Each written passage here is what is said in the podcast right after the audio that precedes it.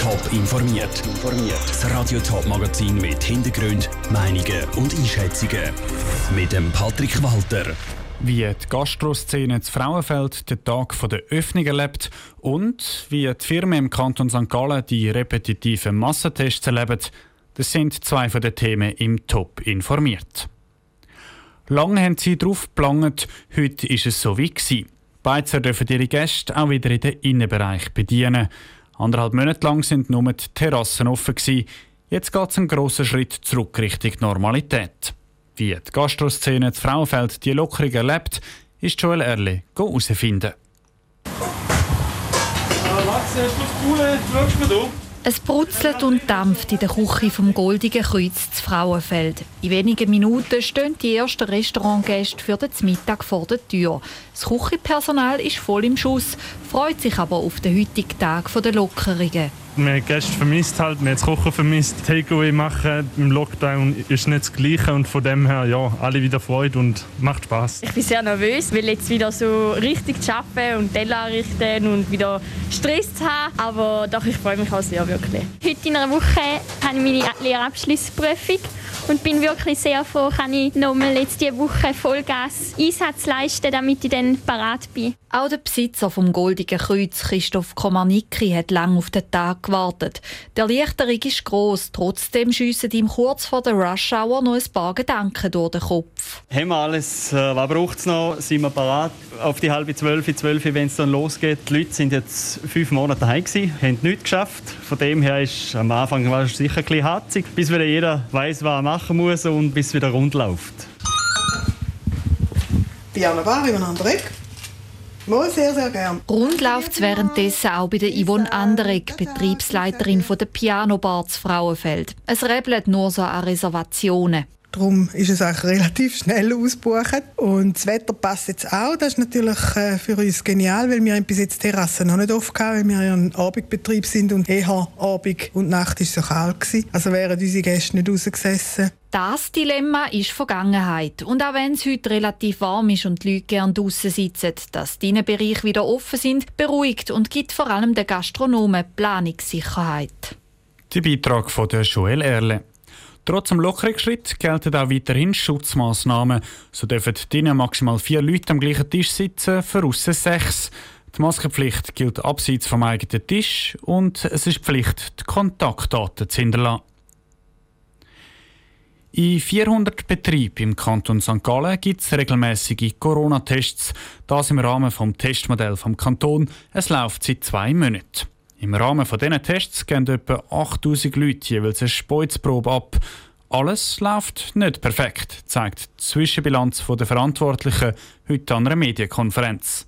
Katharina Pace. Das Testmodell vom Kanton St. Gallen in der Betrieb ist besonders jetzt nach den neuesten Lockerungen vom Bund wichtig. Wenn ein Betrieb wöchentlich kann testen wird die Homeoffice-Pflicht aufgehoben. Wegen dem hat der Kanton St. Gallen bereits einen Vorsprung. Das findet auch der Markus Benziger, Direktor Industrie- und Handelskammer St. Gallen-Appenzell.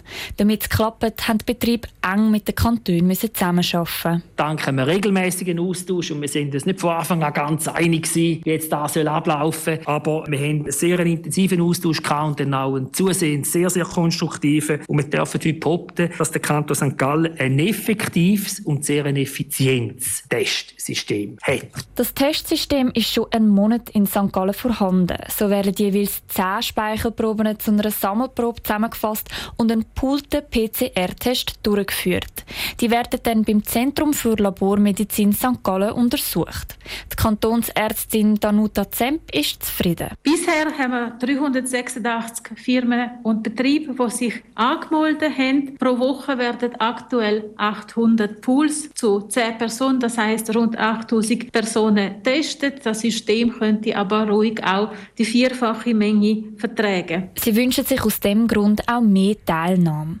Und bei den Firmen, die mitmachen, gibt es zum Teil noch Hürden. Zum Beispiel sind nicht alle Mitarbeiter gleich begeistert von den regelmäßigen Corona-Tests im Betrieb. Das sagt Michele Vela, Geschäftsführer für die Epnat AG zu Epnat Kappel. Ein Teil der Mitarbeiter sagt, sie testen ja schon privat genug.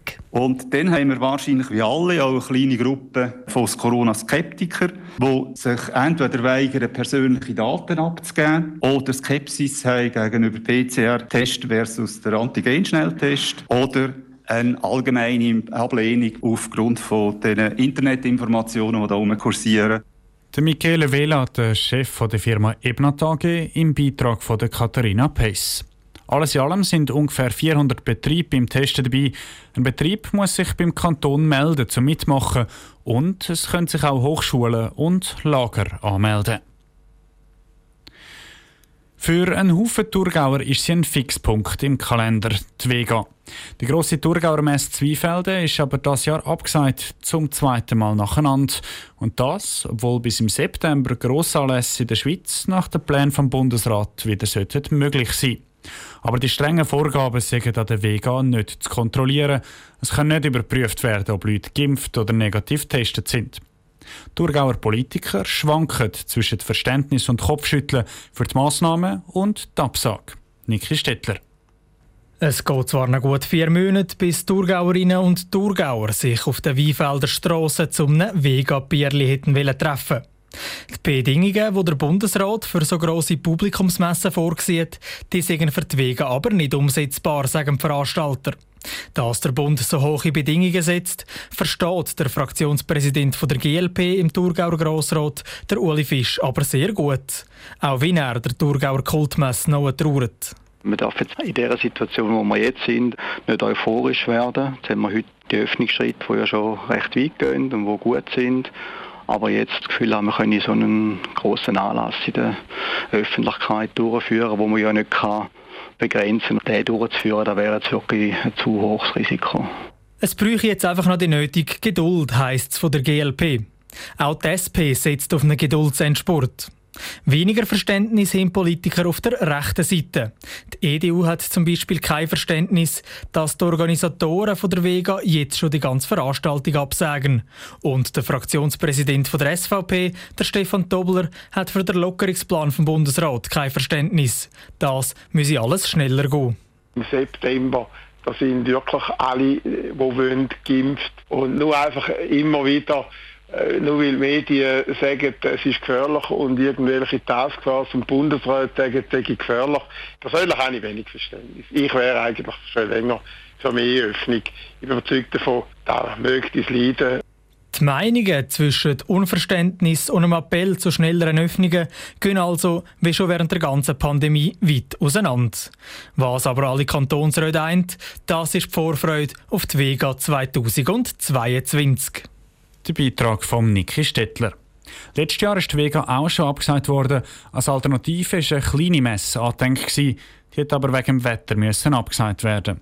So eine kleine Alternative ist das Jahr nicht angedenkt. Die nächste Vega gibt es also im Herbst 2022. Top informiert, auch als Podcast. Mehr Informationen gibt es auf toponline.ch.